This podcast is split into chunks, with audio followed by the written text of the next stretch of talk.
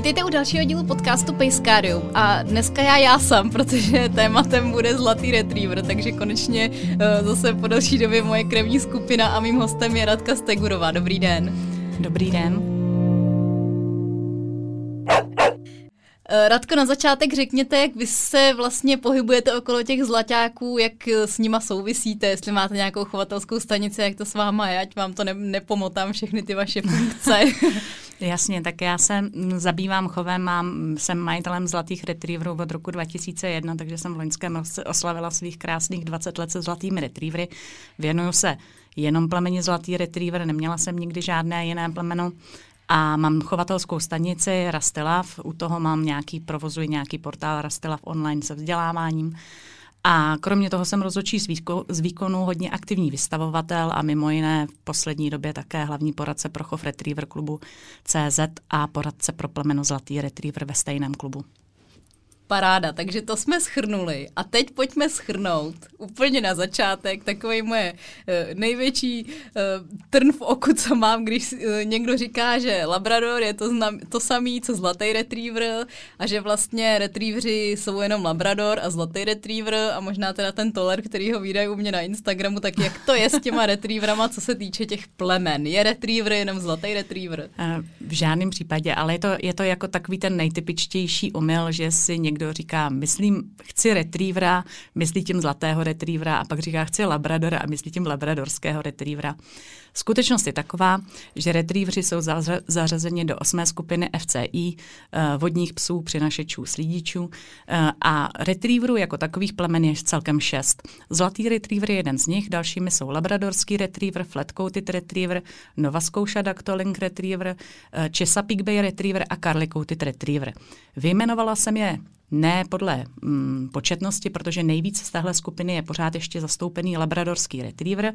Hned po něm bych řekla, že je zlatý retriever a, eh, a v poslední době velmi stoupá popularita flat-coated retrieveru. Eh, Nova Scotia Doctrine Retriever a eh, Chesapeake Bay Retriever hm, patří opravdu, bych řekla, mezi ty málo početnější plemena a Carly Coated Retriever, krásné, skoro bych řekla šlechtické plemeno výrazem i chováním, je opravdová raritka. Těch registrujeme velmi málo i vrhů, i chovných jedinců.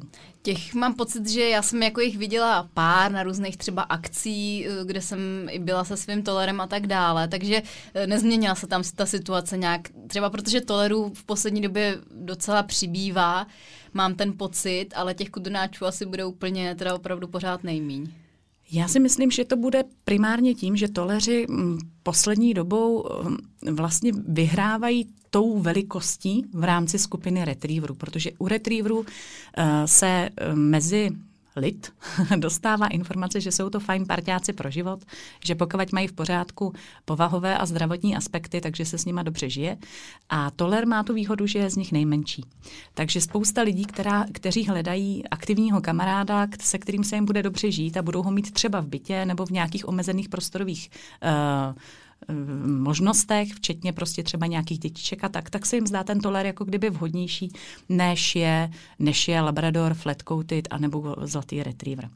Uh, karlici v tomhle směru jsou speciální. Oni mají velmi speciální charakter, oni jsou Eh, takový, bych řekla, šlechtici mají být jako rezervovaní. Jo? Oni nemají být úplně takový ty vrtichvosti, tak jak my známe ty lába a, a ty goldíky, případně flety, to jsou, ty, jsou, ty mají mezi chovateli přes dívku lízátka, na každého se vrhají, každého objímají a každého chtějí pojmout. Uh, a a mm, Coated Retriever má jinou povahu. Za mě je to velká škoda, já pro ně mám velkou slabost, mám je hrozně ráda.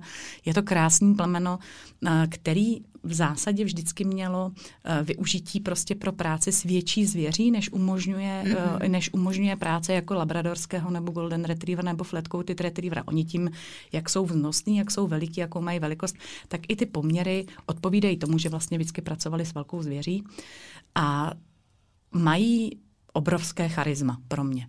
Když je, Karli, když je Carly Coated Retriever, který je ve svém standardu, který je ve svém standardním osrstění, zabarvení a má tu typickou hlavu, tak jeho výraz je z mého pohledu něco, co se hodí na zeď nad krb. Mm-hmm. Takže z mýho pohledu je velká škoda, že Carly Coated Retrievery nejsou až tak populární, uh, že se víc lidí nevěnuje chovu tě, tohohle plemene. Je to, je to škoda z mýho pohledu. Uh, je to je to asi tím, že prostě jednak nejsou tak známí, nejsou tak vidět a ta jejich povaha je, uh, není tak extrovertní a tak, uh, když to řeknu přímo čará a tak jako jednoduchá i na tu výchovu. Oni mají, mm-hmm. jakoby, uh, oni, oni prostě potřebují trošku víc trošku víc jako zaujmout, trošku víc namotivovat, trošku víc navázat na toho páníka, protože mají prostě svůj vlastní šlechtický přístup k životu. Mm-hmm.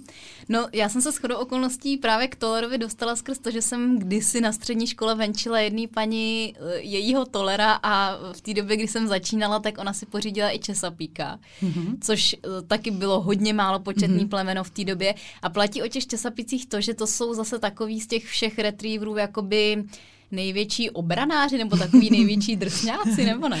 Uh, ano, dá se říct, že Tohle je jejich pověst. Já znám hodně česapíků. Uh, na to, kolik jich je, tak jich znám relativně dost. A musím říct, že já z nich nemám žádné obavy. Oni dokážou být i taková ta obrovská telátka, která prostě na každého skočí a každýho mají rádi. Ale je v nich přeci jenom větší samostatnost. Uh, to je daný tím, tím, bych řekla, tím způsobem toho šlechtění. Možná se ho, k tomu potom jakoby dostaneme vlastně, k čemu byly určený plemena Flatcoated Retriever, Labrador Retriever a Golden Retriever a k čemu byl určené plemeno uh, Chesapeake Bay Retriever. Uh, včetně třeba Tolera, včetně Carly Coated Retrievera. Chesapeake Bay Retriever je samostatný pes, který musí snášet velmi těžké podmínky. Má, měl pracovat v moři, proto je to Chesapeake Bay, protože to je prostě severan, který má zvládat vysok, eh, velmi nízké teploty a v zásadě má být samostatný ve vodě, má být schopný zvládat situace, kde se rozhoduje sám a vlastně při přinášení opravdu pracoval se zvíř, s vodním ptactvem eh, čtyřnásobné velikosti, než je třeba naše, naše husa nebo mhm. než je, nebo než je naše kachna. A když je ta zvěř jenom poraněná, to znamená, je živá, jenom je zraněná eh, a on jí musí udolat v moři ve vlnách, tak, je to, tak to vyžaduje jiný typ povahy, než je goldíček, který do, do rákosí běží přeprat kačenku.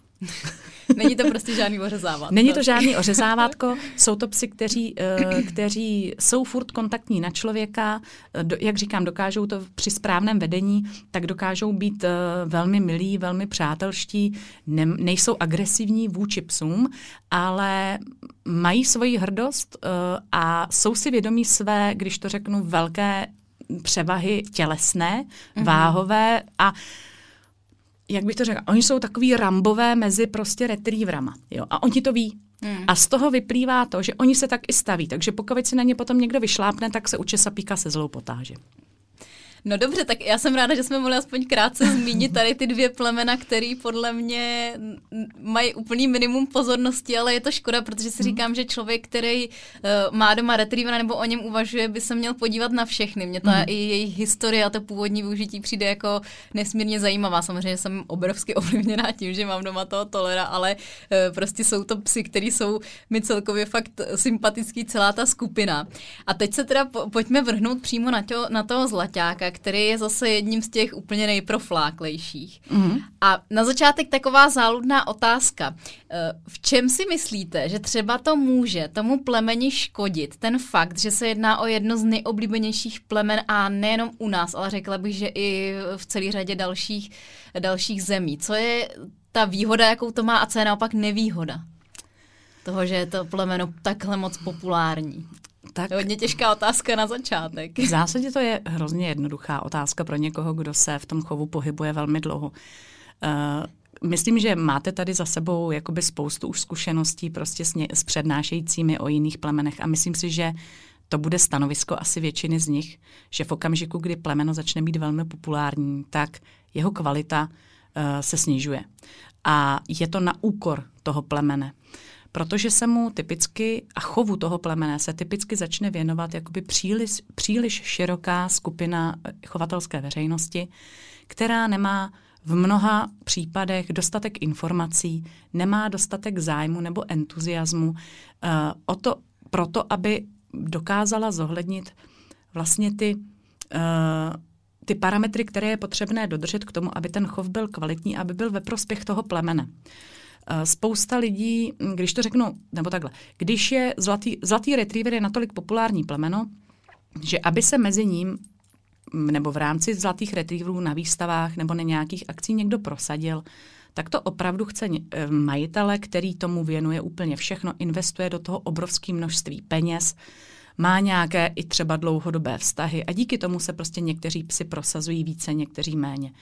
Pokud má někdo svůj vlastní názor na ten chov a chce chovat na svojí fence, tak vyhledává nějakého samička pro tu svoji nevěstu a pro nějaký ten svůj chov. A zorientovat se v ten okamžik v tom, kdo vlastně z toho množství těch zvířat je ten vhodný právě pro ty jeho linie, právě pro ten jeho jako chov, pro ten jeho záměr je velmi těžký.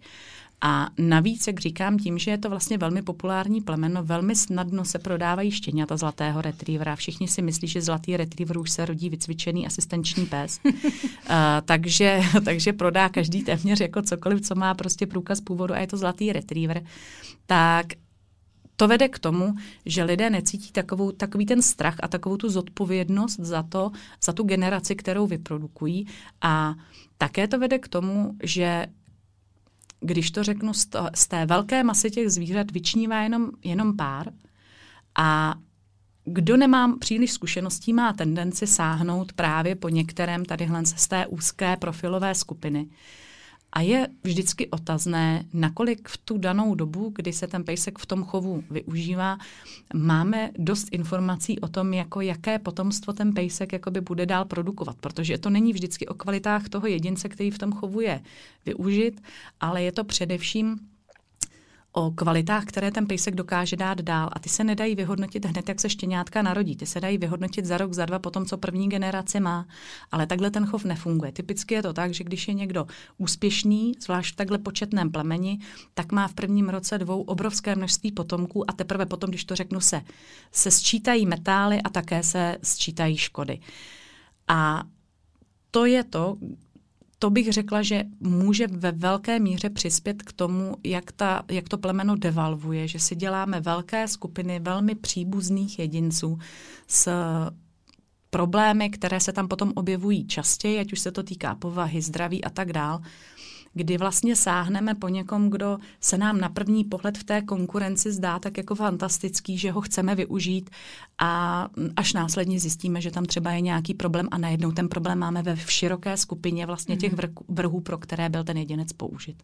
Hmm. To je jedna věc a druhá věc je, že samozřejmě nemůžu ani opominout ten uh, vlastně tu problematiku chovu s průkazem původu a chovu, chovu bez průkazu původu, protože štěňata zlatého retrievera bez průkazu původu se v dnešní době snadno prodávají od 15 do 20 tisíc. Takže si představte, že máte pejska, uh, ani nevíte, jestli to je pořádně zlatý retriever, protože jste ho koupili jako zlatého retrievera, ale je bez průkazu původu. Neudělali jste žádné zdravotní vyšetření, nenavštívili jste žádnou výstavu, neudělali jste prostě nic, ale máte zlatého retrievera, protože to říkáte. Uh, a někdo jiný má také zlatého retrievera, najdete si ho na bazoši, nakryjete, máte 12 štěňat a každé z nich bez problému prodáte za 15 až 20 tisíc a prohlásíte to za domácí vymazlený vrch.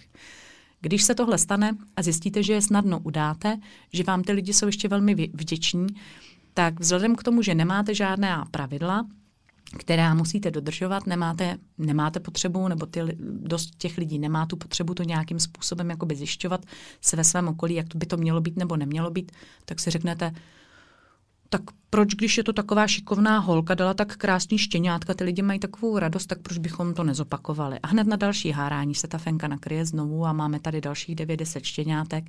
Ideálně s tím samým pejskem. Ideál, protože se to povedlo. Byli krásní a hodní. Uh, a vlastně žádný z, těch, žádný z těch zvířat nejsou ani, ani uh, zdravotně vyšetřený, ani nějak jinak jakoby zkontrolovaný, když to řeknu z pohledu vhodnosti pro chov. A do toho chovu vlastně se zařazují, akorát v té skupině psů bez PP, ale vlastně psů bez PP prohlašovaných za čistokrevné. Hmm. Takže tady potom vzniká taková velká skupina, vlastně všechno jsou to zlatí retrievři. Majitelé zlatých retrieverů bez průkazu původu se budou do krve být za to, eh, že mají toho zlatého retrievera, protože tak vypadá je hodný. Uh, a, uh, a chovatelé s průkazem původu budou říkat, no ale víte, ono to tak úplně není, protože vy vlastně nevíte, jakého máte pejska, tak se za to nestyďte, že máte pejska bez průkazu původu a neprohlašujte ho za plemeno, které nemáte potvrzené, že to to plemeno je. Takže to je takový nekonečný spor, ale uh, tohle si myslím, že je to, proč ve finále ta, to plemeno doplácí na tu svoji popularitu. Protože se díky té snadno, snadné prodejnosti uh, vlastně reprodukují uh, spousta jedinců bez průkazu původu, to je jedna věc. A druhá věc je, že i když to řeknu, ten chov jako takový není úplně jako kdyby výběrový. Jo? Jako všichni, kdo vlastně mají pejska průměrných kvalit, neplatí to pro pejska jako pejska, jako samečka, ale fenečku, tak mají, nemají žádný problém s tím jí zařadit do chovu, mají pocit, že když ji nakryju pejskem, který bude šampion, takže to bude všechno fantastický a narodí se jim vrch plný světových vítězů. Hmm. A vzhledem k tomu, že ten svět, jak říkám, je velmi pozitivně nastavený pro koupy štěněte zlatého retrievera, tak se jim daří v téhle iluzi žít spolu s těmi potom majiteli těch odchovů a pak někdy to vyjde, někdy to nevíde, pak jsou z toho někdy nějaké emoce a uh, někdy zklamání, někdy nadšení, jak už to v tom chovatelství bývá. Hmm. Ale ve skrze si myslím, že, že, že plemena, která jsou víc specifická nebo víc uh, raritní, takže ti chovatelé opravdu se věnují chovu toho plemena. Opravdu se snaží jakoby posouvat to plemeno dál. Ví, že když uh, si vyrobí tenhle vrch, musí přemýšlet o tom, jestli ho prodají nebo ne. A řekla bych, že mají tendenci uh, velmi vážně zvažovat veškerá kritéria, která pro to odchování toho vrhu uh, učiní, že to málo kdy bývá takové to, Fenka by měla mít jako jednou za život štěňátka, tak je prostě vyrobíme, protože tady to jde, tady uděláme tohle, tohle, tady jsou ty pokyny, tak je uděláme a budeme mít s průkazem původu. Tak to si myslím, že u, u, u plemen, která jsou raritní, až takhle úplně není. A také si myslím, že u plemen raritních se úplně nevyskytuje ten, jak já tomu říkám, ten syndrom uh, úspěšného plemeníka. A díky tomu je možné v tom plemeni držet určitou jako genetickou diverzitu, což u těch hodně populárních plemen, jak by se zdálo, že když jich je hodně, takže můžeme použít spoustu pejsků, tak to tak bývá úplně opačně, protože typicky právě tím, že když je někdo významně úspěšný v rámci jednoho plemene, tak mají všichni tendenci za ním pro ten chov jít a ty generace jsou potom velmi příbuzné. Hmm. Ono z pohledu toho, bych řekla, mainstreamu, já vlastně chápu, proč tolik lidí ty zlatý retrievery má rádo. Jsou to jako jednak z mýho pohledu teda hezký psy, eh, mají takový jako spoustu takových superlativů, proč je dobrý nápad pořídit si zrovna toho zlaťáka. A na dru- jak jste říkala, těch bez papíráků bude existovat hromada. Když to srovnám s tolerama, tak tam je jich jako naštěstí opravdu hrstka. Ale eh, o to větší tam potom vnímám ty rizika. Při pořízení toho bez papíráka, kor u takového plemene, který primárně podle mě teďka nechci, aby to vyznělo, uh, vyznělo blbě, ale jakoby, že je takový jako vhodný opravdu pro ten mainstream, že je potenciálně takový bezproblémový, relativně uh, učenlivý, uh, vhodný třeba i do rodiny a tak dále. A potom právě, když třeba takováhle rodina si pořizuje zlatý retrievera s tím, že nemá moc zkušeností s pejskama a tak dále, řekne si, uh, nebudu utrácet za papírovýho, nechci chodit na výstavy, taková ta klasika. Eh, tak se může jako se zlou potázat v tom směru, že tam může být eh, obrovský problém v tom, že třeba ten pes nebude mít povahu jako zlatý retriever, že jo? Mm-hmm. Tam je jako té, ta problematika je poměrně široká. Uh, jedna věc je ta, že pochopitelně tady neustále v České republice panuje úzus, uh, nechci chodit na výstavy, nepotřebuji papíry. Snažíme se všem pořád vysvětlovat, že průkaz původu je něco, co je jediný důkaz toho, že máte opravdu to dané plemeno.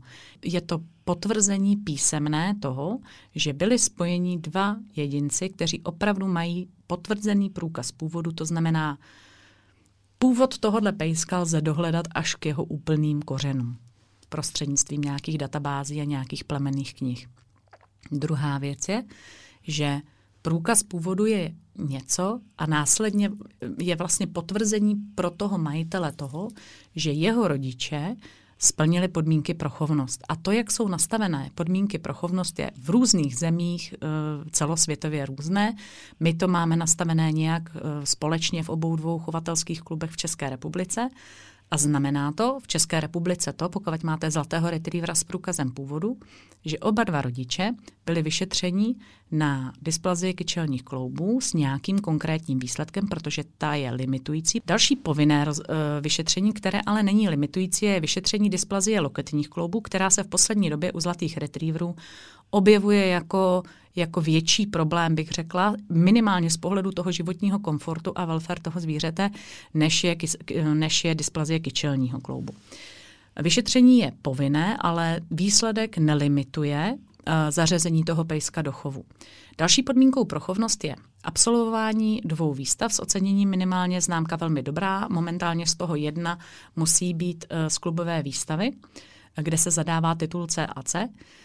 A dále je ověření vlastně vrozených vlohových, mm, ověření vrozených vloh retrieverů, eh, což je taková nějaká základní zkouška, která ještě pejska neopravňuje, neopravňuje k lovecké upotřebitelnosti, ale potvrdí to, že ten pejsek má vlohy, má, má temperament a má povahu vhodnou pro plemeno, zlatý retriever a tak, jak, jeho byl, jak byl jeho původní záměr se šlechtěním.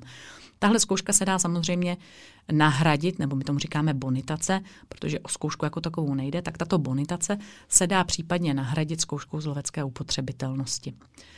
Uh, takže vy, když si pořizujete pejska s průkazem původu, tak víte, že jeho rodiče Oba dva byli jak vyšetření na tyhle ty věci, plus se občas dělají samozřejmě, nebo hodně těch seriózních chovatelů dělá nějaké další dodatkové, dodatková zdravotní vyšetření a testy. Eh, že jsou tam, že tam je ověření těch vloh nějakým způsobem dáno a že tam je potvrzení toho exteriéru, toho, že ten pejsek odpovídá toho standardu těmi výsledky z té výstavy. To vám nedává jako žádnou jistotu, že vaše štěňátko bude ultra zdravé, ani že to bude šampion, ani že to bude superlovec.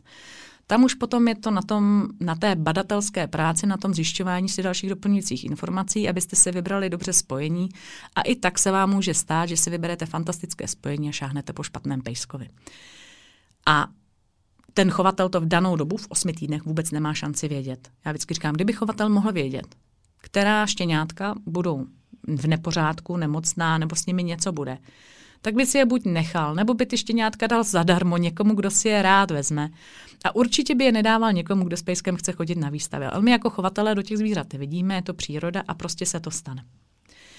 Takže tohle je to, co vám vlastně ten průkaz původu u toho psa garantuje. Uh, jinak bych řekla, že, že taková ta, takovej ten úzus uh, průkaz původu versus bezpapírák nám jako stačí, my vlastně nám stačí bez prů, pejsek bez průkazu původu, tak vždycky říkáme, no víte, ono to je složitý, protože já jsem ještě ne, neviděla ani jeden vrch zlatých retrieverů bez průkazu původu, kde by oba dva rodiče byli, měli aspoň základní zdravotní vyšetření kloubu.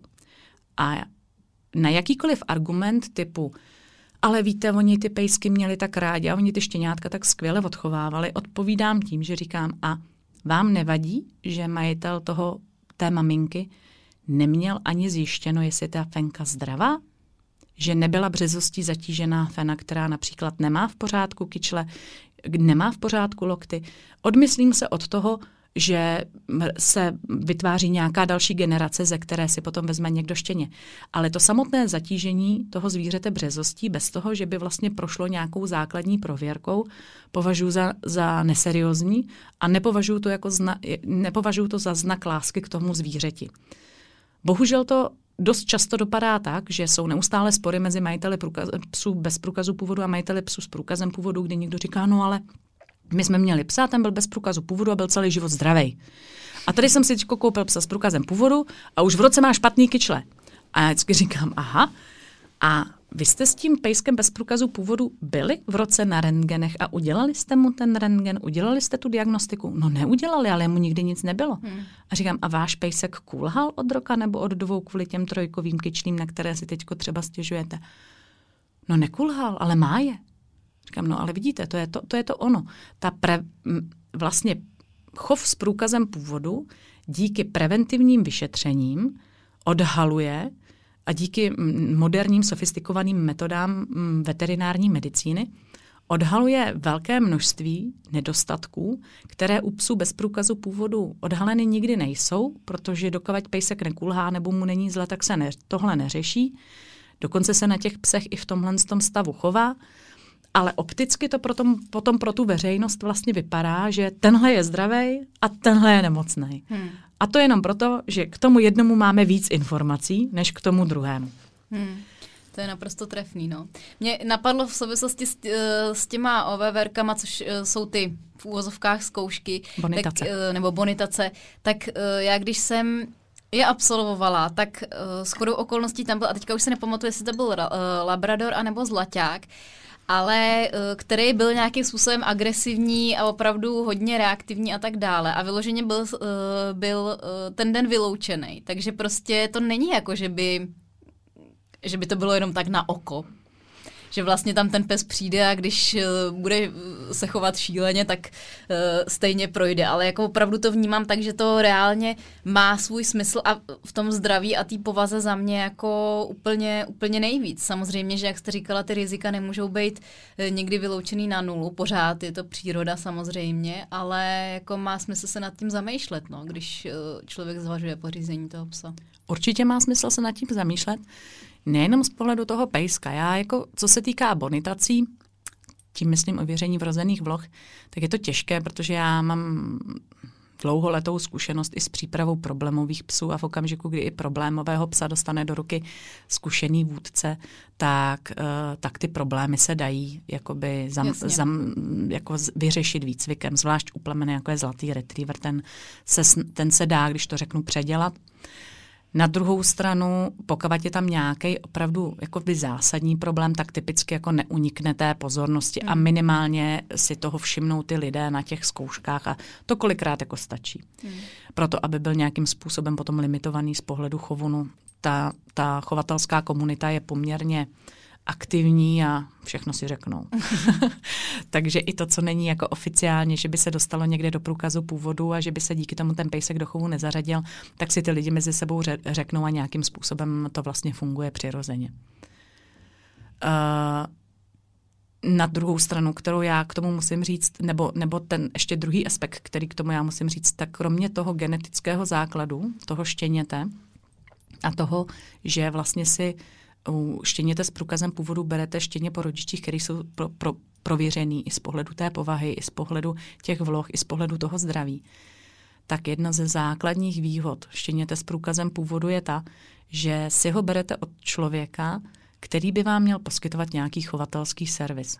Je to někdo, kdo má nějakou registrovanou chovatelskou stanici, ta je vedená na jeho jméno s jeho adresou a on je povinen dodržovat velké množství pravidel, proto, aby mohl takovouhle chovatelskou stanici mít a aby mohl ty štěňata s tím průkazem původu chovat.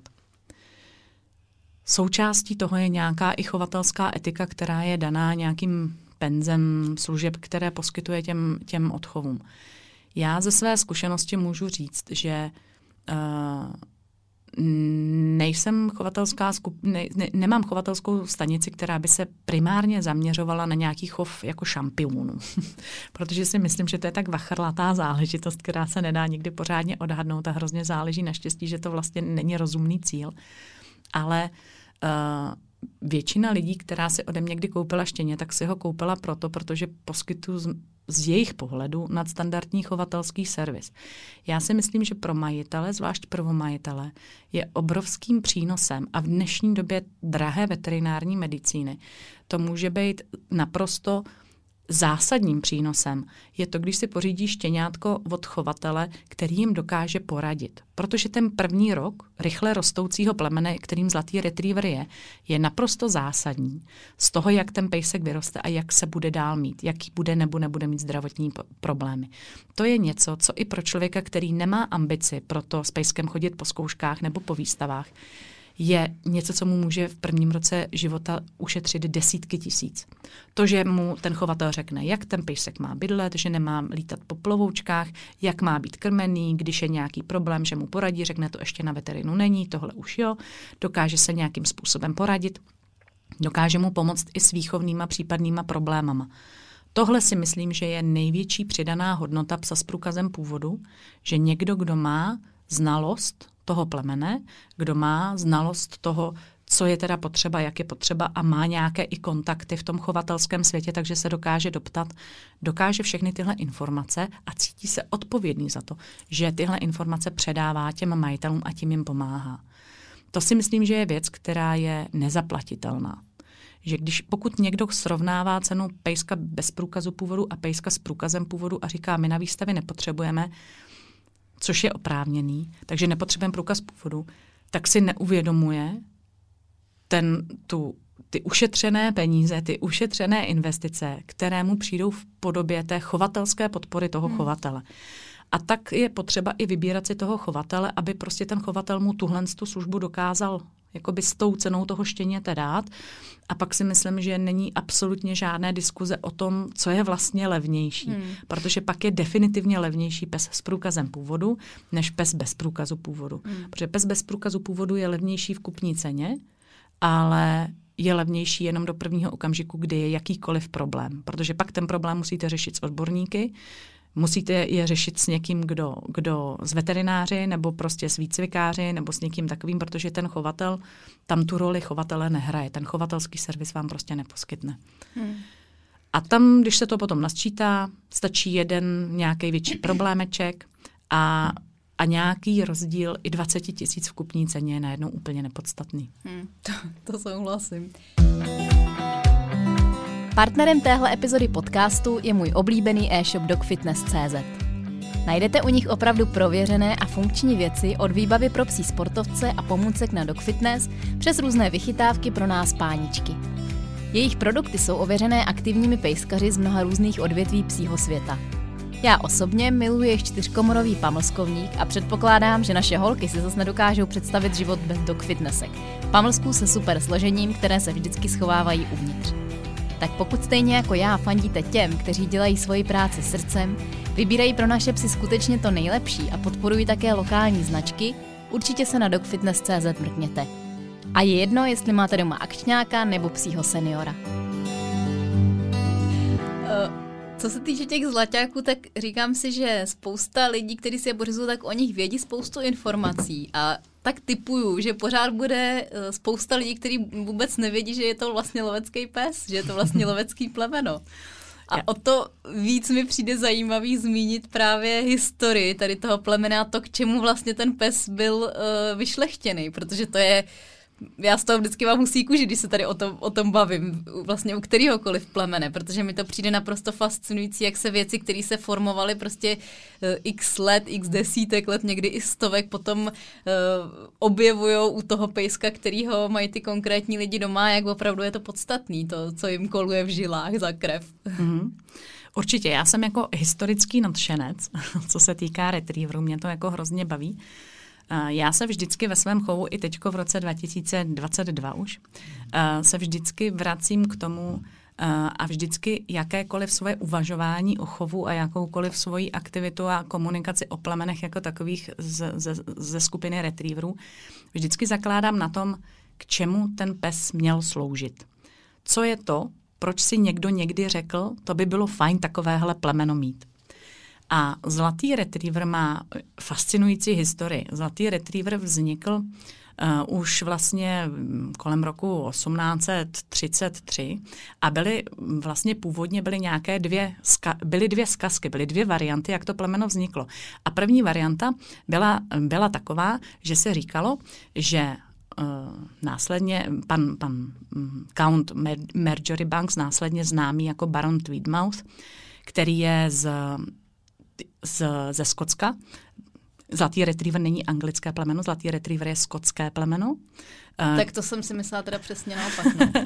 je to skotské plemeno. Uh, bylo vlastně prvním, kdo odchoval nějakého zlatého retrievera, byl ten Lord Tweedmouth, původně známý, původně se jmenoval Marjorie Banks a pak vlastně, když zakoupil dostatečné množství pozemků a stal se baronem, tak uh, přijmul vlastně pojmenování Baron Tweedmouth, protože ta jeho oblast byla takhle pojmenovaná a ta řeka tam byla jako Tweed.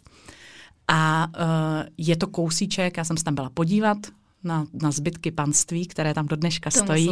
úžasný. Ve Skotsku je to místo Wisachan, se čte, píše se to QUI Sachan, je to prostě galský nápis, ale najdete to na každé stránce o, o historii zlatých retrieverů. Je to kousíček od jezera Loch Ness, takže kdo by se chtěl jít podívat na Loch Ness a potom si zadá Wisachan, tak uh, se dokáže dobrat k místu, kde se narodil první vrch zlatých retrieverů. A už mám tu kůži. a první vrch zlatých retrieverů, vlastně tam, tam, bylo, tam byla původně nějaká, nějaká historka o tom, že právě Lord Widmouth byl, v nějak, byl někde v nějakém městě a tam viděl vystupovat nějakou, nějaký ruský cirkus a viděl tam nějakou skupinu světlých psů, kteří byli velmi učenliví uh, a velmi jako vycvičení a velmi jako nakonektovaní, jako když to řeknu, na toho, na toho jejich cvičitele, takže je koupil a na nich ten chov založil. Mm-hmm. Ale potom v roce 1932 se našla vlastně původní knížka, byla to opravdu knížka, byla to normálně, dá se, dá se vidět, je do dneška uložena uh, v historických análech Kennel Clubu v Anglii, kdy opravdu je to kožená, nádherná knížka na pergamenu, kde je zapsaný první kombinace, eh, ze které vlastně vzešel následně zlatý retriever. Je už, myslím, z roku 1835 nebo 1834, kdy základem zlatého retrievera byl Tweedwater španěl, což je plemeno, které už neexistuje, a byl vlastně původně skřížený s něčím, čemu, čemu dneska říkáme flat-coated retriever. Byl to černý pes, nebo byl, ten základ toho plemene byl černý pes, ale oni vlastně toho pejska koupil, ten Lord Tweedmouth, uh, někde na tržnici, uh, vyměnil nějaké služby, někdo mu něco dlužil a on se za to vzal pejska, který byl vlastně když to řeknu flat-coated retriever, ale byl světlý, byl plavý. Mm-hmm. A v té době se věřilo, že černí psy z nějakého důvodu jsou lepší pro loveckou práci, takže se zlatí, světlí, kteří se tam rodili, se eliminovali. Aha. A on si ho pořídil. A tohohle pejska, jmenoval se Nus, potom skřížil vlastně s Tweedwater Španělem a následně v, v několika dalších generacích, je, je to popsaný, jaký to schéma bylo, tak použil kromě opakovaného využití tadyhle z toho vlastně zlatého flatcoated retrievera, nebo z toho zlatého pejska, který byl potom základem i pro flatcoated retrievera, tak použil vlastně a přimíchal do toho uh, kromě dvakrát toho Tweedwater Španěla ještě jednou Labradora a ještě jednou Red Setra, nebo irského setra. Mm-hmm. A to byl ten jeho základ, kterým vyrobil několik vrhů a několik štěňat, který původně dal jenom po své rodině. A to byl ten základ. Vybírali čistě když to řeknu, plavé a v té době tmavě červené, eh, tmavě červená štěňata, která potom mezi sebou křížily, až vlastně ustanovili nějakou skupinu, ze kterých už potom jim vycházeli už ne černý, už ne hnědý, ale už jenom vlastně zlatý a tmavě červený jedinci. Mm-hmm. A můžu říct jako pro zajímavost, že vlastně uh, ti původní majitelé těchhle z těch pejsků uh, ustanovili ten první Golden Retriever Club of United Kingdom, takže první retriever klub zlatých retrieverů uh, v Anglii už v roce 1911. A přitom v roce 1913 byl teprve ustanoven standard pro zlatého retrievera. Mm-hmm. Do té doby byli zlatí retrievři vystavovaní vlastně pod kategorií retriever flat coated ve variantě yellow. Aha. Takže vlastně zlatý retriever jako takový z pohledu standardu vznikl v roce 1913. Zapsal ho Kennel Club, což je anglická obdoba našeho, naše českomrav, naší Českomoravské kinologické unie. Tak tehdy uznali zlatého retrievera jako samostatné plemeno ale to plemeno začínalo už v roce někdy 8, podle těch záznamů Lorda Tweedmoutha v té krásné kožené knížce už někdy v roce kolem roku 1835, 1834. A vlastně úplně na začátku patřil do skupiny Flatcoated Retrieveru. Kdyby to Lord viděl dneska, co? Kam se to dostalo? To já, já, když jsme se tam byli s manželem podívat, my jsme si tam udělali výlet na golfa a když jsem, já jsem říkala, to prostě jedeme do Skocka, tak já prostě musím, já tam musím. Hledali jsme to tam jak blázni, protože tam ta GPS to trošku nám to tam zamotala. A já jsem tam byla úplně jako po těch, po těch asi 18 letech já jsem tam byla jako úplně dojatá, teď jsem tam prostě, já říkala jsem, bylo to tady v tom rohu, protože tam je jenom takový zbořeniště, i když se o tom musím říct, historický spolek Wisachanu, což je vlastně pod jakoby odnož toho anglického, anglického klubu Zlatého retrievera, uh, kterého mimo jiné jsem teda asi, myslím, aktuálně jediným českým, jsem jediný český člen tohohle mm-hmm. klubu, uh, tak, uh, tak oni se o to hrozně hezky starají. Dokonce tam udělali i centenary vlastně setkání zlatých retrieverů. Anglický retriever klub Zlatého retrievera udělal velkou jako championship show vlastně, když byla, když bylo, uh, když, když bylo nějaké výročí starší, myslím, to bylo 100, 100 let něco, od buď založení klubu, nebo tak něco. Mm-hmm. Uh, takže byla taková obrovská show a oni tam udělali přímo v, a, jakoby v tom místě, tady u té, u, té, u té zříceniny, tak tam udělali velikánský setkání, jako je, bylo toho plný internet. Lhala bych, nevím, ale bylo tam, byly tam stovky retrieverů zlatých, jo, které to se tam u toho fotily. A oni se o to hrozně hezky starají, je tam v, ta, je tam v té vesničce vlastně uh, památník se zlatým retrieverem, je tam jakoby ocenění tomu Lordu Tweedmouthovi za to, že prostě zaestablishoval, za, založil vlastně, za, začal pracovat s tím plemenem takhle. A jak říkám, když jsem tam byla, tak jsem tam tak seděla, teď jsem dělala ty, ty, ty, ty zdi, kde už to není, jako nevypadá to jako obydlený dům, je to opravdu, jako by, jsou to, je to jenom obvodové zdi. Ale člověk si říká, tak jestli to bylo spíš takhle napravo, kde byl jakoby ten, ten, ten psinec, že jo, nebo jak, jak to jako bylo. Uh, nebo tamhle, kde se narodil ten úplně první, jako jo, takže to pro mě, pro mě jako pro moji osobu je to něco, já nevím, jako, jako když se jde někdo podívat uh, na katedrálu svatého Víta, tak, tak bych to asi jakoby pojmula, nebo takhle bych to jako nazvala. Byla jsem tam z toho hrozně dojatá a byla jsem strašně ráda, že, že mám tu možnost, že vlastně, že, že nedošlo k tomu, že by takovejhle pro mě jako monument, něčeho, co je pro mě v životě důležitý a zajímavý, že by třeba zmizel prostě pod hmm. nánosem civilizace, mm. že jak už se to tak občas stává. A vždycky, když mám nějakou těžkou chvilku, chovatelskou, tak se, tak se jdu podívat na fotky tady z toho výletu a vždycky si říkám, rádio, jen si jako vzpomeň, jaký to tam bylo a jak to bylo a uvědom si, že vlastně zlatý retriever byl pes mm, jako šlechtický, Hmm. Jako chov, chov psů byl jako šlech, vlastně šlechtická zábava, protože vždycky, zvlášť chov, chov loveckých psů, byl uh, přidružován vlastně k lovu. Uh, běžný člověk v 19. století nelovil. Lovila šlechta a když uh, začali, když potřebovali lovit, potřebovali pomocníky, tak ty, tak ty retrievery si k tomu vytvořila. Byl to takový specifický, takový specifický typ zábavy pro ně, protože obecně udržovat ty zvířata v nějakém stavu, lovit, mít je zdravé, pečovat o ně, krmit je, byla věc ekonomicky i časově jako hmm. nákladná. A je hrozně zajímavé, vlastně když se na to člověk podívá zpětně, to velmi se to dá přenést jednoduše do dnešní doby, protože dneska je to úplně stejně.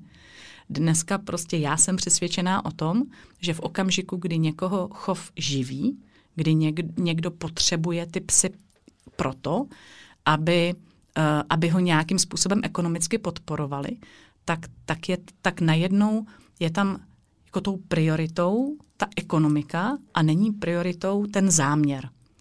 A mně se hrozně líbí na té historii to, že tam vždycky byl prioritou ten záměr. Mm-hmm. Že tam si vybírali ty psy, kteří opravdu byli zdraví a kteří opravdu byli dobří pro to, co oni potřebovali. Mm. Když se tam zajdete podívat a uvidíte ty terény, tak uvidíte, proč je retriever stavěný tak, jak je stavěný. proč pes má být široký vzadu, protože potřebuje motor. Protože kdybyste viděli ty kopečky kolem toho Lochnesu, tu vysokou trávu, všechny ty vysoký tr, vlastně mm, trsy, takové té ostřice, prostě jsou tam vřesoviště, které jsou hluboký. Ty psy se v tom prostě musí pohybovat a musí se v tom pohybovat celý den do dnešního dne, když tady mám anglické rozhočí ze země původu, uh, tak se na mě podívají jedno, jestli jde o labradora nebo jestli jde o zlatého retrievera. Říkají, ten pes musí být takzvaně schopný takzvaně odevzdat a day's work, neboli celý den práce. Mm-hmm. A když se potom podíváte na ty terény, dáte si do hlavy to celý den práce, uvědomíte si, že ten pes by měl nosit zvěř, když ta zvěř váží kilo a půl, dvě, někdy tři, když jde o, o srsnatou, a má to zvládnout celý den, tam a zpátky, tam a zpátky udělat čtyřnásobek toho, co ujde lovec, tak najednou vám začne dávat smysl, proč jsou ty psy, proč, proč je slabý pes špatně, proč jsou dlouhý záda špatně, proč je krátká noha špatně, proč je příliš těžká hlava, příliš mnoho objemu a mnoho váhy jako špatně. Protože ten pes by to prostě v žádném případě nebyl schopný zvládnout, ten day's work. To je neuvěřitelný. Chtěl, napadlo mě, že máte štěstí, že vlastně ten retriever je z toho Skotska, ten zlaťák, že je ze Skotska, protože já kdybych chtěla jít do Kanady, tak to mám jako složitější, ale úplně mě to fakt jako zahřálo na srdci, jak jste o tom povídala, protože tohle je přesně jako eh, je můj sen, podívat se někam prostě na to pobřeží, kde opravdu třeba ty toleři běhali a eh, lákali ty kachny a jak to tam jako asi vypadá a Říkám si, že když si fakt člověk aspoň dá chvilku, že se takhle aspoň trochu zavře do těch informací o tom, odkud vlastně to plemeno pochází a eh, k čemu bylo vyšlechtěno, tak to je vlastně odpověď na úplně všechny otázky mi přijde. Když, je budete, když budete ty odpovědi hledat, tak je tam najdete. Hmm. A to je na tom to hezký. Existuje, nemusíte kvůli tomu jít do Kanady, existuje spousta dobových fotografií, hmm. existuje spousta knížek, jo, a stačí si prostě uvařit hez, dobrý kafe, trošku si po, do, doma pološeřit a jenom si dát lampičku do knížky a uvidíte, že vás vás to do té Kanady prostě přenese. A když budete číst někde o tom, jak prostě pejsci lákali svým hravým poskakováním na břehu kachny a jakým způsobem prostě při tom tolingu jako spolupracovali s těmi lidmi a co byl ten jejich cíl, tak potom, i když půjdete s pejskem na vycházku a uvidíte, jak, jak on nějakým způsobem reaguje, jak prostě dává rameno ze strany na stranu a kouká na vás a chce po vás ten balonek, tak najednou, budete cháp, najednou to bude jasný, ty věci se propojí. A stejně tak dneska já, když koukám i na pejska, který běhá v rigráku, a vidím, že má nějakou konstrukční, nějaký konstrukční nedostatek, anebo i ten povahový, protože uh, co ještě zmíním, co považuji za strašně důležitý a co si myslím, že je extrémně zneužívaný u těch retrieverů zlatých, je, že vlastně jak, jak zlatý retriever, tak zlatkoutý retriever, tak labradorský retriever jsou přinašeči, vodní psy, kteří jsou ale primárně šlechtení na práci po výstřelu. Oni jsou jako lovecký psy, ale, ale nemají mít samostatnost ve smyslu samostatného lovu. Oni jsou vlastně šlechtění k tomu, aby v okamžiku, kdy se střílí, aby pomáhali tomu člověku. Oni si mají zapamatovat místo dopadu, pak tam mají doběhnout a když je, když je lovec šikovný a střelil to dobře, tak to čapnout a vykašlat se na všechno ostatní a mazat nejkratší cestou zpátky a pomoct tomu vůdci, tomu lovci a být připravení na to, aby mu pomohli s dalším kusem, pokud mu poletí. Pokud ta zvěř je jenom postřelená, tak by měli zapojit svůj vlastní vlastně lovecký put a měli by tu zvěř dohledat, aby nedocházelo ke ztrátám, protože v okamžiku, kdy prostě někdo postřelí zvěř, a ona potom se vzdálí a ten pejsek ji nedohledá, tak uhyne. A to je něco, co prostě samozřejmě není v lovecké etice. Každý chce vlastně to, co už jednou zranil, tak chce tomu ten život ukončit, aby humánně byl prostě, aby humánně byl ten, ten lovecký výkon dokončen. A uh, to je to, vlastně to je ten důvod, proč goldeni a, a retrieveri obecně jsou tak populární a jsou tak vyhledávání i pro asistenční práce, i pro všechny možný obedience, i pro dog dancing, protože oni mají extrémní svazbu na toho člověka. To je ten základ, proč uh, ten základ té jejich povahy je, udělám pro tebe všechno. Řekni mi, co to má být, řekni mi to jasně, řekni mi to laskavě a já se pro tebe přerazím vejpůl. Tohle je základ zlatého retrievera, takhle by to mělo být. A bohužel tím, že, nebo bohužel, on je ve skupině loveckých, loveckých psů, to je jasný, eh, to je daný tou kategorizací těch plemen, ale tím, že je ve skupině loveckých psů a je to velký pes s bohu, mohutnou, bohatou srstí, tak dost často mají lidé představu, že je to pes, který je vhodný na zahradu a ven. Hmm. A přitom, když se potom podíváte na to založení toho psa, k, k čemu byl šlechtěný v rámci té lovecké práce, ale že ten jeho princip je spolupráce s tím člověkem na úkor vlastních zájmů a současně je tam uh, taková ta jakoby vazba přes ten jako odpočinek, kdy oni, když se podíváte zase do historie toho plemene, tak zjistíte, že ten chov probíhal sice v Psinci, ale v Psinci, kde byl člověk, který s nima vlastně celou dobu žil, který se o ně staral. Takže mm-hmm. to, že nespali s Lordem v posteli, je věc jedna, ale věc druhá je, že měli vždycky několik svých lidí, kteří byli s nimi konstantně. To byli zaměstnanci uh, vlastně toho šlechtictví, kteří jako obstarávali ta zvířata.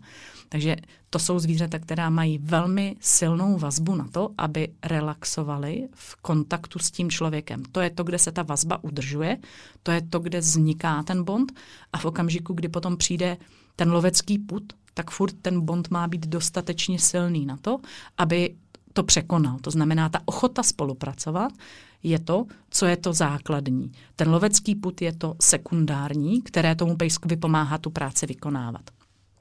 A v dnešní době, protože je to pejsek, který je hodný a který jakoby není žádným způsobem prosazující extrémně svoje zájmy nějakou agresivitou nebo nějakým nevhodným chováním, uh, tak přestože nejde o psa teritoriálního, to znamená, není to pes, který by byl spokojený s tím, že si brání nějaký své území a tam si to obhlíží a je šťastný. Uh, on fakt potřebuje kontakt s tím člověkem, tak díky své velikosti, díky, díky srsti a díky tomu, že je mezi loveckými plemeny, tak dost často končí na zahradě někde u boudy a spousta lidí řekne, on je tam jako spokojený, on je tam jako šťastný, on tam vlastně chce být. A já vždycky říkám, no, já si osobně myslím, že málo které štěně, které by se narodilo jako doma a bylo v kontaktu prostě u chovatele s tím chovatelem doma, tak by bylo spokojené, když by v osmi týdnech šlo na zahradu a nezůstávalo by vám sedět u těch venkovních dveří, že chce prostě dovnitř. Eh, je to jejich, je to jejich prostě primární vlastnost, že mají tu potřebu toho kontaktu a přijde mi, mm, že dnešní společnost občas jakoby využívá té jejich dobroty a využívá toho, že jsou to hodní psy, kteří si zvyknou na všechno a popírá tady tu jejich vlastně historickou příslušnost a to historické založení. Toho, že mm-hmm. přestože je to peslovecký, tak jeho základní nastavení je miluj svého pána víc než lov. Není to pes lovecky samostatný. Hmm. Ono kolikrát tou zahradou se argumentuje podle mě v tom smyslu, že je to vlastně ta výhoda, ten benefit, co nabízí ten třeba potenciální majitel toho štěňátka tomu psovi. Ale jako, jako všechno to vlastně není černobílý, protože hmm. může být pes na zahradě, eh, nebo v domě se zahradou, který bude naprosto šťastný a budou jako uspokojeny všechny tyhle ty jeho potřeby, pakliže to bude eh, v nějakém režimu odpovídajícím tomu naturelu. A zrovna tak neznamená, že pes, který je v bytě, tak zákonitě musí být nešťastný, protože bude mít nedostatek pohybu a všeho. No. Tohle je jako takový je to těžká složitý. otázka, já nikoho nesoudím, každý ať to má, jak to uzná za vhodné. Já se snažím o tom jenom propagovat to, že hmm. prostě zlatý retriever je pes extrémně kontaktní, ten kontakt vyžaduje a je v něm šťastný. Pokud je, pokud je zlatý retriever, který kontakt se svým majitelem nevyžaduje a není nešťastný, když ho nemá, tak není typický zlatý hmm. retriever. Hmm. Zlatý retriever má být vtěrka, má být spokojený, nemusí spát s někým v posteli, nemusí někomu lézt po hlavě, ale měl by, jeho, jeho vlastně primár je, jim, jim kolikrát, já vždycky říkám, jim stačí, že spí na té správně straně dveří, hmm. kdy mají jistotu, že ty lidi jakoby neodejdou pryč, aniž by oni o tom věděli. Ale skutečnost, že je někde někdo zavře, ať už v garáži nebo v kotci a jde spát někam jinam, tak pro ně je to vlastně to přerušení, jako hmm. kdyby toho kontaktu. Hmm. Protože Uh, jedna z dalších jako takových specifik bych řekla i v porovnání s jinými plemeny retrieverů u zlaťáka, já vždycky říkám zlaťák, ve srovnání s jinými plemeny přemýšlí v souvětích. uh, zatímco Labradora máte udělej, A nebo B, děláš to dobře dobrý, děláš to špatně špatný a on se za chvilku narovná a pak už to dělá desetkrát správně. Tak zlaťánka, když ho něco naučíte uděláte to desetkrát stejně, tak on se začne nudit a začne přemýšlet, co by jako vám tam vyšperkoval a udělal to nějak jako líp. A začne to řešit dřív než jakýkoliv jiný plemeno. Oni, to je ta výhoda, to je, to je, ten, to, je to, kde při vlastně to plemeno přináší ten benefit té velké empatie, to je to, proč jsou tak skvělí na to polohování v kanistrapy, proč jsou tak skvělí na ten dog dancing, proč jsou tak skvělí na obedience, protože oni opravdu jakoby oni na vás jako vysej, oni jakoby přemýšlí o tom, jak přemýšlíte, oni vás odečítají. Golden nás, vás furt pozoruje. Když leží, odpočívá, furt na vás kouká, furt řeší, co děláte a proč to děláte. A naučí se poznat, kdy jste smutný, naučí se poznat, kdy vám není dobře fyzicky, jsou psy, kteří opravdu v okamžiku, kdy uh, já osobně mám, mám nějaký splín, tak mám ve svý smečce psa, který já říkám, to je doktor. Ten prostě přijde, lehne si za mě, jenom na mě dá. Jinak by mě vždycky obskákal, podrápal, obles mě ze všech stran a v okamžiku, kdy mě, mi není dobře, ať už fyzicky nebo psychicky, tak on prostě přijde, jako stín se kolem mě obmotá, jenom mi položí hlavu někam, kde cítí můj tep a říká, tady jsem a je všechno dobrý. Oni to cítí. A Eh, a ta empatie, jako t- ta vazba na toho člověka je, je velmi silná a ta potřeba s ním jako sdílet ten odpočinek, ten relax, ten, vol, ten volný čas hmm. jejich, kdy se nevěnují těm psím záležitostem, je je to, co je naplňuje vnitřně. Je to, kde oni jakoby získávají tu jistotu toho vztahu s tím majitelem. A když tam dojde k tomu oddělení, tak je to potom prostě pro ně těžký. Oni se na to zvyknou, protože jsou to hodní psy, ale ztrácí tím podle mýho názoru velkou část toho svého potenciálu, který by v nich geneticky měl být. A to je hmm. prostě tady to vnímání toho člověka, navázání se.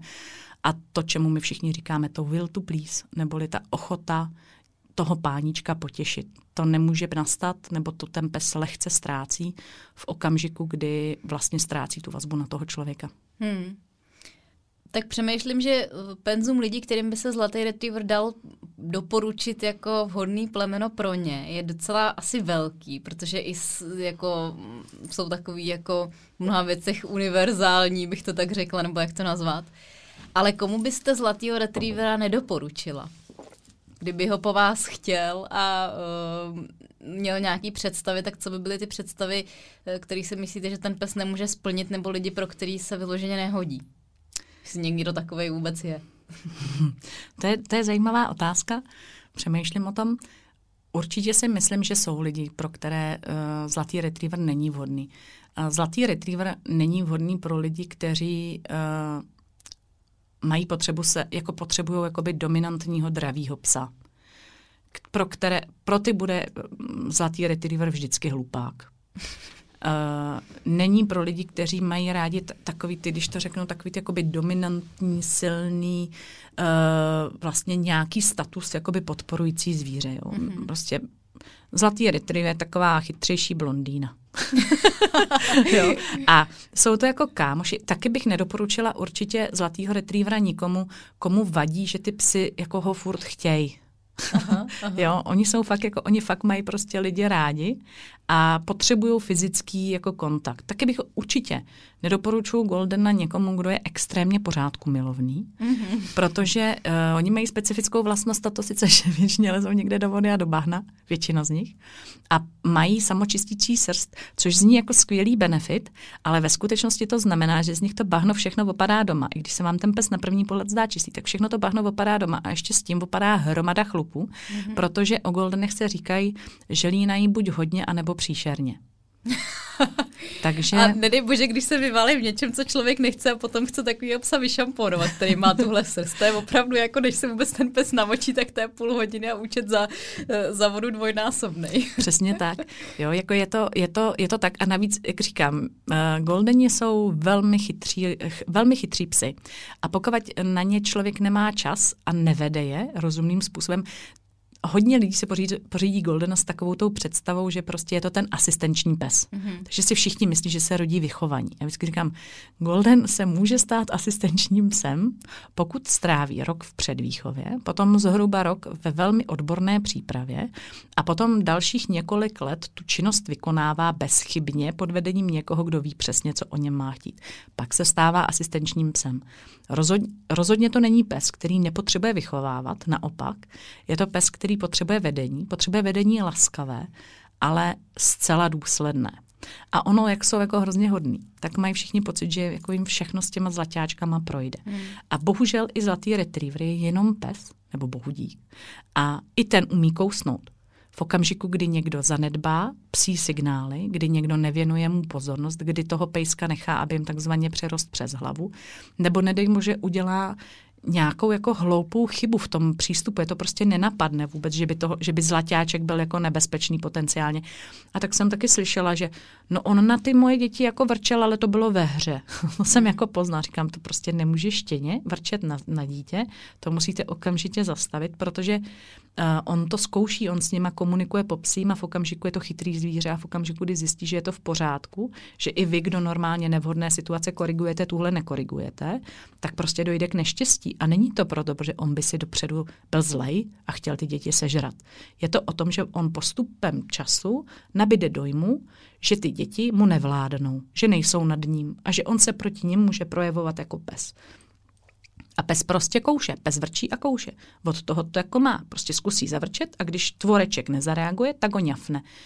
A když tam ta výchova není správná a důsledná od začátku a tomu zvířeti se nestanoví laskavé, ale jednoznačné hranice, tak i zlatý retriever dokáže se prosadit jako úplně normální pes a i způsobit nějakou takovouhle věc. A pro ty lidi jsou pro ty lidi je to potom jako šokující a jsou zničený, jak si mohli pořídit psa, ještě s průkazem původu on jako pokousal, ale typicky se potom ukáže, že tam je nějaká zásadní jakoby chyba v té výchově. Takže nedoporučuju ho, ho pro lidi, kteří si ho pořídí s tím, že se ten pes nemu, nemusí vychovávat. Hmm. Je chytrý a velmi rychle právě tím pozorováním vysleduje, kdo je nejslabší článek řetězu. Psi jsou oportunisti, takže to prostě zkusí, jestli by se tam jako nepošoupnul o kousek vejš.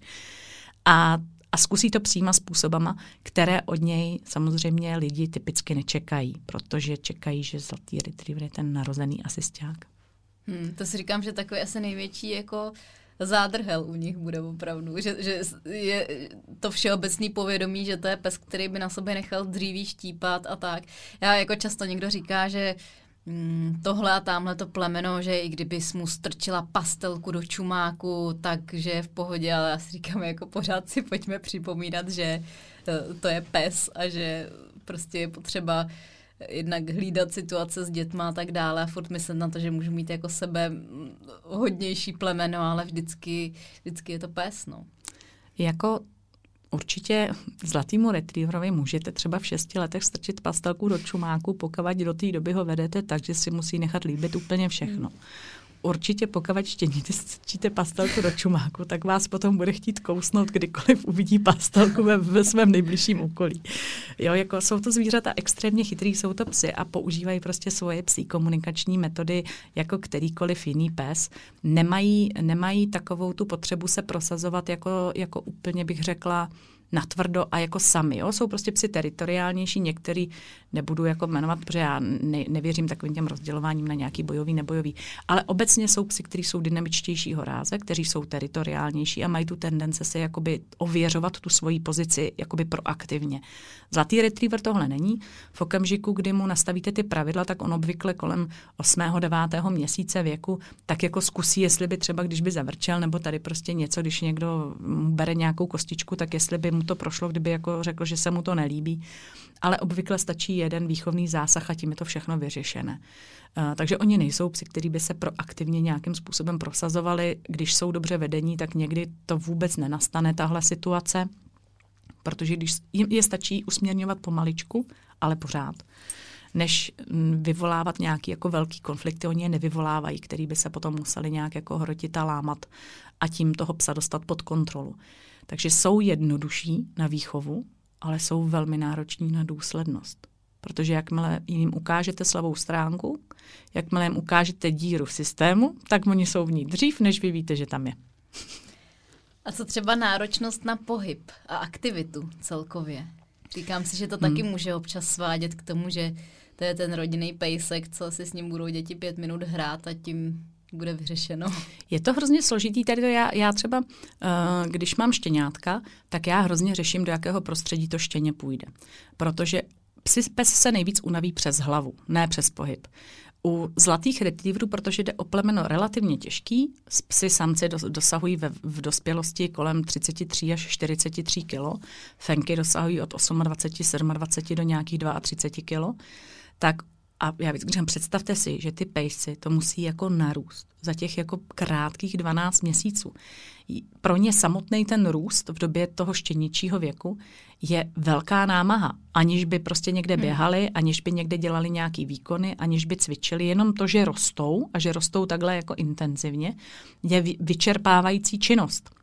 A uh, z toho důvodu, protože neodhadnete, jako majitel nemá šanci odhadnout, jak, jako v jaké fázi růstové to štěně zrovna je, ten mladý pes je, tak je velmi těžké říct, jako jak je, jak, jaka, jaké množství pohybu a jaké množství toho fyzického vyžití je pro toho psa v tu danou dobu vhodné.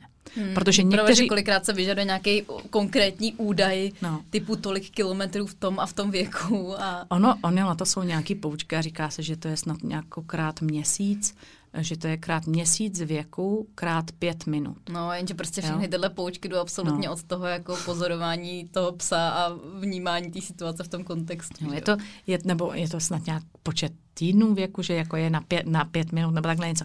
Je to prostě, ale každopádně, co se týká jakoby toho psa, který roste, zvlášť pokud je to štěně mohutnější a v tomhle si myslím, že je potom jako velmi, velmi přínosná ta práce toho chovatele a ten chovatelský servis, protože ten by měl těm lidem jakoby poradit, jak s tím konkrétním štěnětem zacházet.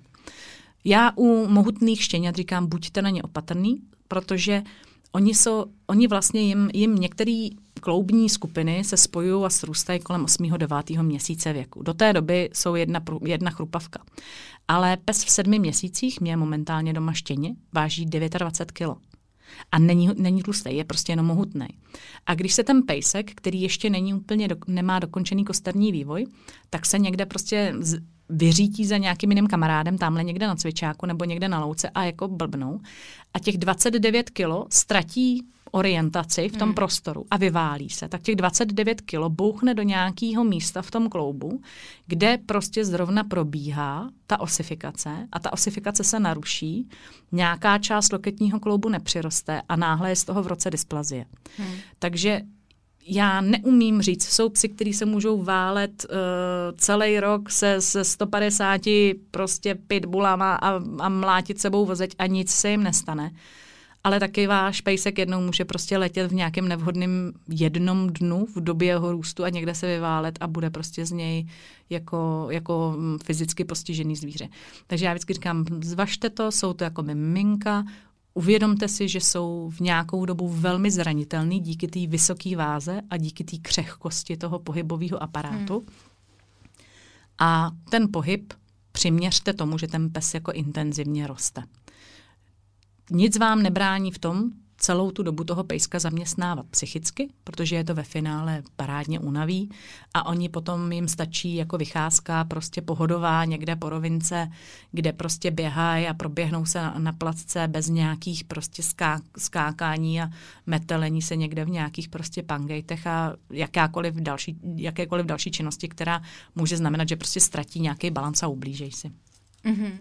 A ještě když už jsme u toho zdraví, tak jsou tam nějaké věci, které se třeba uh, u těch zlaťáků i řeší nad rámec těch vyloženě povinných uh, věcí, co se týká třeba uchovnění. Je tam něco, co chovatelé dělají třeba i v poslední době navíc, co má smysl a co třeba člověk, když by vybíral štěně anebo vybíral chovatele, tak by třeba měl koukat po tom, že, že, že dělá vyloženě něco navíc, co se toho zdraví hmm. týče těch možností v dnešní době, co všechno na tom pejskovi vyskoumat, je hromada.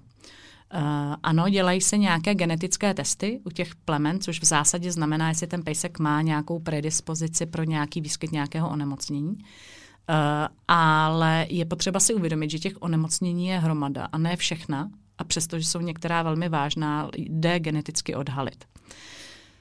A to, že se v dnešní době klade velký důraz na tu genetiku a na ty genetické vlohy nebo na výsledky těch genetických testů, má bohužel za následek i to, že se díky tomu vyskytuje velké množství těch nemocí, které, které přichází později a které vlastně geneticky vyšetřit nejde. Protože my na základě toho, jak selektujeme zvířata do chovu, si vybíráme zvířata, která z pohledu některé části těch výsledků pro predispozici pro genetické onemocnění nám vycházejí jako zcela zdravá, ale nevíme, že v ten okamžik na sebe dáváme dvě štěň, dva jedince, kteří bohužel na něco, co geneticky natestovat nejde, jsou pozitivní. A tím, že některé ty kondice jsou na vlastně, ehm, když to řeknu, na trhu genetických testů relativně krátkou dobu, tak uh, je poměrně málo kolikrát psů, kteří jako vycházejí jako čistí v nějakém parametru úplně a to potom přispívá k tomu, k tomu syndromu toho úspěšného plemeníka, že, že vlastně pokud se vám povede, že je pes, který zrovna náhodně je na nějakou takovouhle kondici, jakoby čistý a k tomu má ještě nějaký výstavní tituly a tak, tak najednou kryje prostě všude všechno, mm. ale vy vlastně nevíte, jestli náhodou ten pejsek není nositelem uh, vady, která je výrazně zásadnější, než je třeba ta genetická kondice. Já můžu říct, že vždycky doporučuji všem, aby se podívali na to, když koukají, chtějí koukat na genetické testy, jaké ohrožení pro toho psa případná nemoc znamená. Mm-hmm. Protože my můžeme testovat uh, geneticky výskyt různých typů progresivní retinální atrofie, což je oční onemocnění, které vede ke slepotě. A samozřejmě nechceme slepé pejsky. Takže tam bych řekla určitě, já bych se nepouštěla do vrhu, kde bych použila dva přenašeče a riskovala bych afektované štěně, které mi může prostě ve dvou letech oslepnout.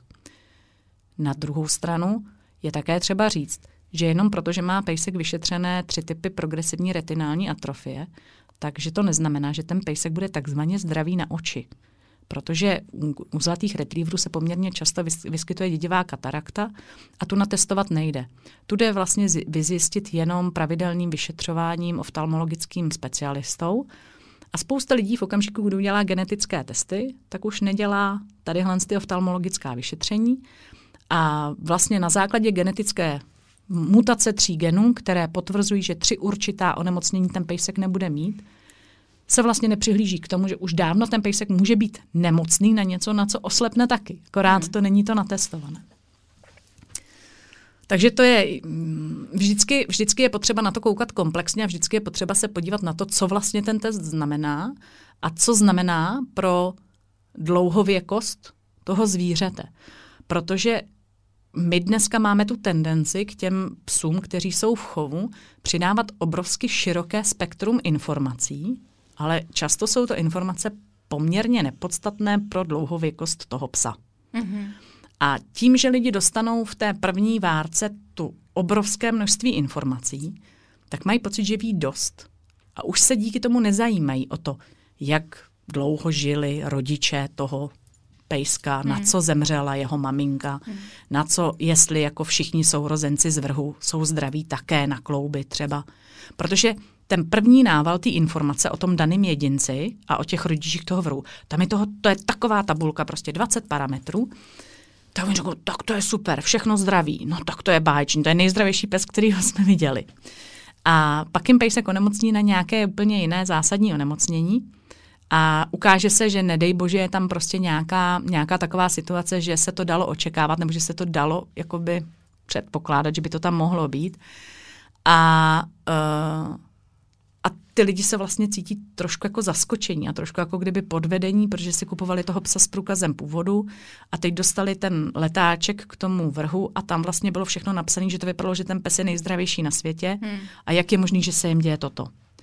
Takže je potřeba k těm, k, tý, k těm genetickým testům přistupovat trochu s rozumem a dívat se na to, co ty zkratky znamenají, dívat se na to, jestli je to věc, která je hodně často u retrieverů a nakolik je v jejich životě a hlavně v té dlouhověkosti omezuje. A jako když to řeknu, neustrnout jenom na téhle informaci, ale dívat se dál, dívat se na to, jestli tam v průběhu posledních několika generací nebylo nějaké zvýšené riziko s výskytem dysplazí loketních kyčelních kloubů, jestli tam nebyly nějaká raná úmrtí a z jakého důvodu. Protože to je ve skutečnosti to, co ty lidi potom nejvíc trápí, když jim mladý pejsek ve věku dvou, tří, pěti let prostě onemocní na nějakou rakovinu, na nějaký osteosarkom, nedej bože má epilepsii nebo něco takového. To je věc, která je ovlivní daleko víc, než to, že třeba mají pejska, který je výjde díky, tomu, díky kombinaci přenašeč ichtiozy na přenašečku ichtiozy, tak je to štěňátko, který má lupy a má je celoživotně a, i se, a třeba se mu vyskytnou a třeba je ani jako po roce nemá, z toho vyroste. Ale na začátku by se jim to štěňátko zdálo, jako když to řeknu, nemocnější, než, než, hmm. než, než je jako realita potom. Jo? Takže je to v tomhle tom těžký. Vždycky každému, kdo se zamýšlí nad tím, jaké štění si pořídit, tak prostě doporučuji, aby tomu opravdu, že si vybírá psa na 15 let, pokud to dobře všechno půjde, jinak mm, základní, teď uváděný vlastně průměrný věk zlatého retrievera je 12 až 13 let. Cokoliv nad 13 let je, je bonus. Uh, takže vždycky všem doporučuji, děláte ten závazek na 12-13 let, uh, vyberte si chovatele, se kterým chcete 12 až 13 let komunikovat, Vyberte si psa, o kterém budete věřit, že se těch 12 až 13 let dožije. A teprve potom řešte, jestli u toho bude mít takovouhle barvu, jinou barvu, bude mít nějakou míň, když to řeknu, život a zdraví ovlivňující jakoby kondici nebo nějakou kosmetickou záležitost. Uh, pokud chcete pejska, se kterým budete aktivně dělat myslivost, vyberte si spojení, kde to ty předpoklady má.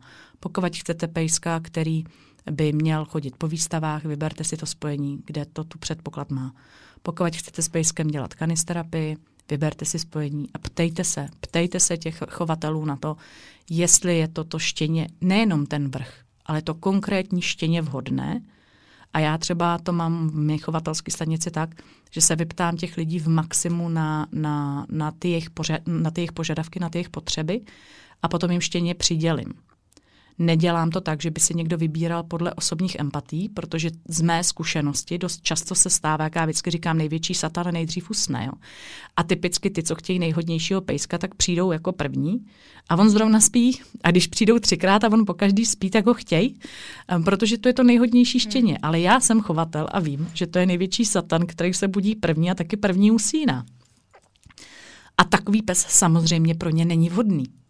Takže je tam potom velmi těžký z chovatelského hlediska, pokud někomu řeknete, můžete, byli jste první, můžete si vybrat, tak jim potom vysvětlit, že to není ten pes, kterého by měli mít, když oni si ho vybrali podle srdce a teď se hmm. na něj navážou. Hmm.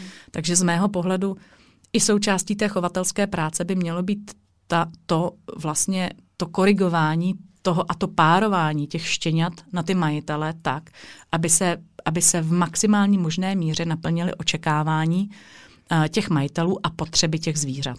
Protože pokud dáte, jak já říkám, buchtu do rodiny, kde jsou tři malé děti, tak se z retrievera stane asociál. On prostě hmm. nezvládne tu pozornost těch malých dětí v tom velkém měřítku a, a místo toho, aby byl milej a hodnej a kdyby byl s někým, kdo by byl dospělý a věnoval se mu, tak to bude nejlepší mazlivý pejsek na světě, tak se třema dětma, který neustále se s ním budou o něj přetahovat, kdo vlastně ho v danou chvíli venčí, kdo se s ním zrovna mazí, kdo se s ním hraje, tak když je ten pejsek spíš introvertnější, tak tak prostě, tak prostě bude z toho nešťastný. A naopak, zas, ale, ale zase, jo, jako ty majitelé řeknou, no ale my bychom chtěli takového hodného, protože my máme ty děti. Ale ono se to k ním prostě jako nehodí. Ten pejsek musí zvládnout tu situaci. A to je na tom chovateli, aby to věděl a aby případně dokázal prostě ty se s těmi lidmi domluvit a aby ty lidé, k němu měli důvěru a věřili mu, že on jedná jako v jejich zájmu i v zájmu toho zvířete. To je to jako podstatný, že chovatel by měl být ambasador zájmu svých štěňat a měl by se cítit zodpovědný za spokojenost těch majitelů. Jo, ale primární je on ta hradba, jakoby proto, aby špatné, jakoby špatný typ štěněte z toho vrhu, protože každý ten vrch je jiný, Někdo tam bude, půlka jich bude hrozně hodných, půlka jich bude polodivokých a jeden tam bude blázen, tak aby správně namapoval uh, ty především povahové vlastnosti těch štěňat na ty potřeby a možnosti těch majitelů. Protože prostě blázen nebude vhodný pro někoho, kdo je, mm, kdo je klidný, kdo má malý byt a je 10 hodin denně v práci. Velmi pravděpodobně mu bude v 6 měsících volat, že mu pes sežral ta prostě do, do dvou metrů. Jak je to možné, když je to zlatý hmm. retriever?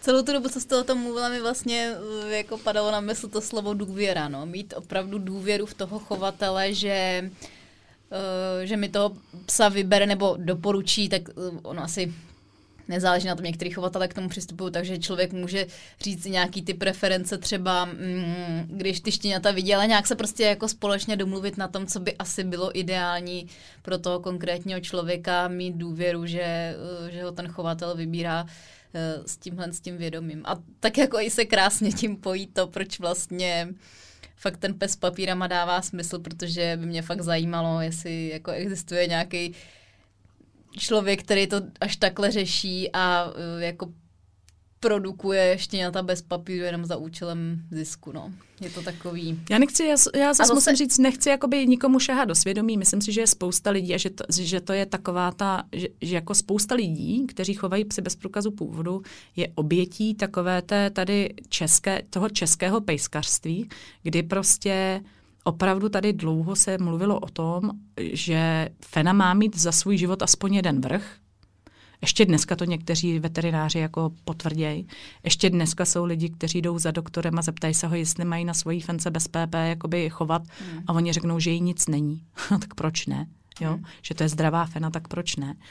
Uh, takže ono je to jako hrozně jako těžký, protože na jednu stranu chovatelé bych řekla, že mají nějakou oporu v nějakých organizacích, mají nějaká, nějaké dostupné informace a v zásadě chovatelé bez PP nic takového nemají, jednají na základě vlastního úsudku a na základě toho, na jakého veterináře jako narazí a kdo jim co řekne. A pokud veterinář zrovna není jakoby propagátor chovu z PP a neřekne jim, nezlobte se, ale Měli byste si uvědomit, že tohle plemeno, co máte vy, je zatížené těmito, těmito nemocmi a pokud neuděláte aspoň toto, toto, toto, tak byste na ní chovat neměli. Mm, tak, uh, tak oni jednají jako kdyby v souladu s autoritou, která jim dá hmm, nějaké no, doporučení. Jo.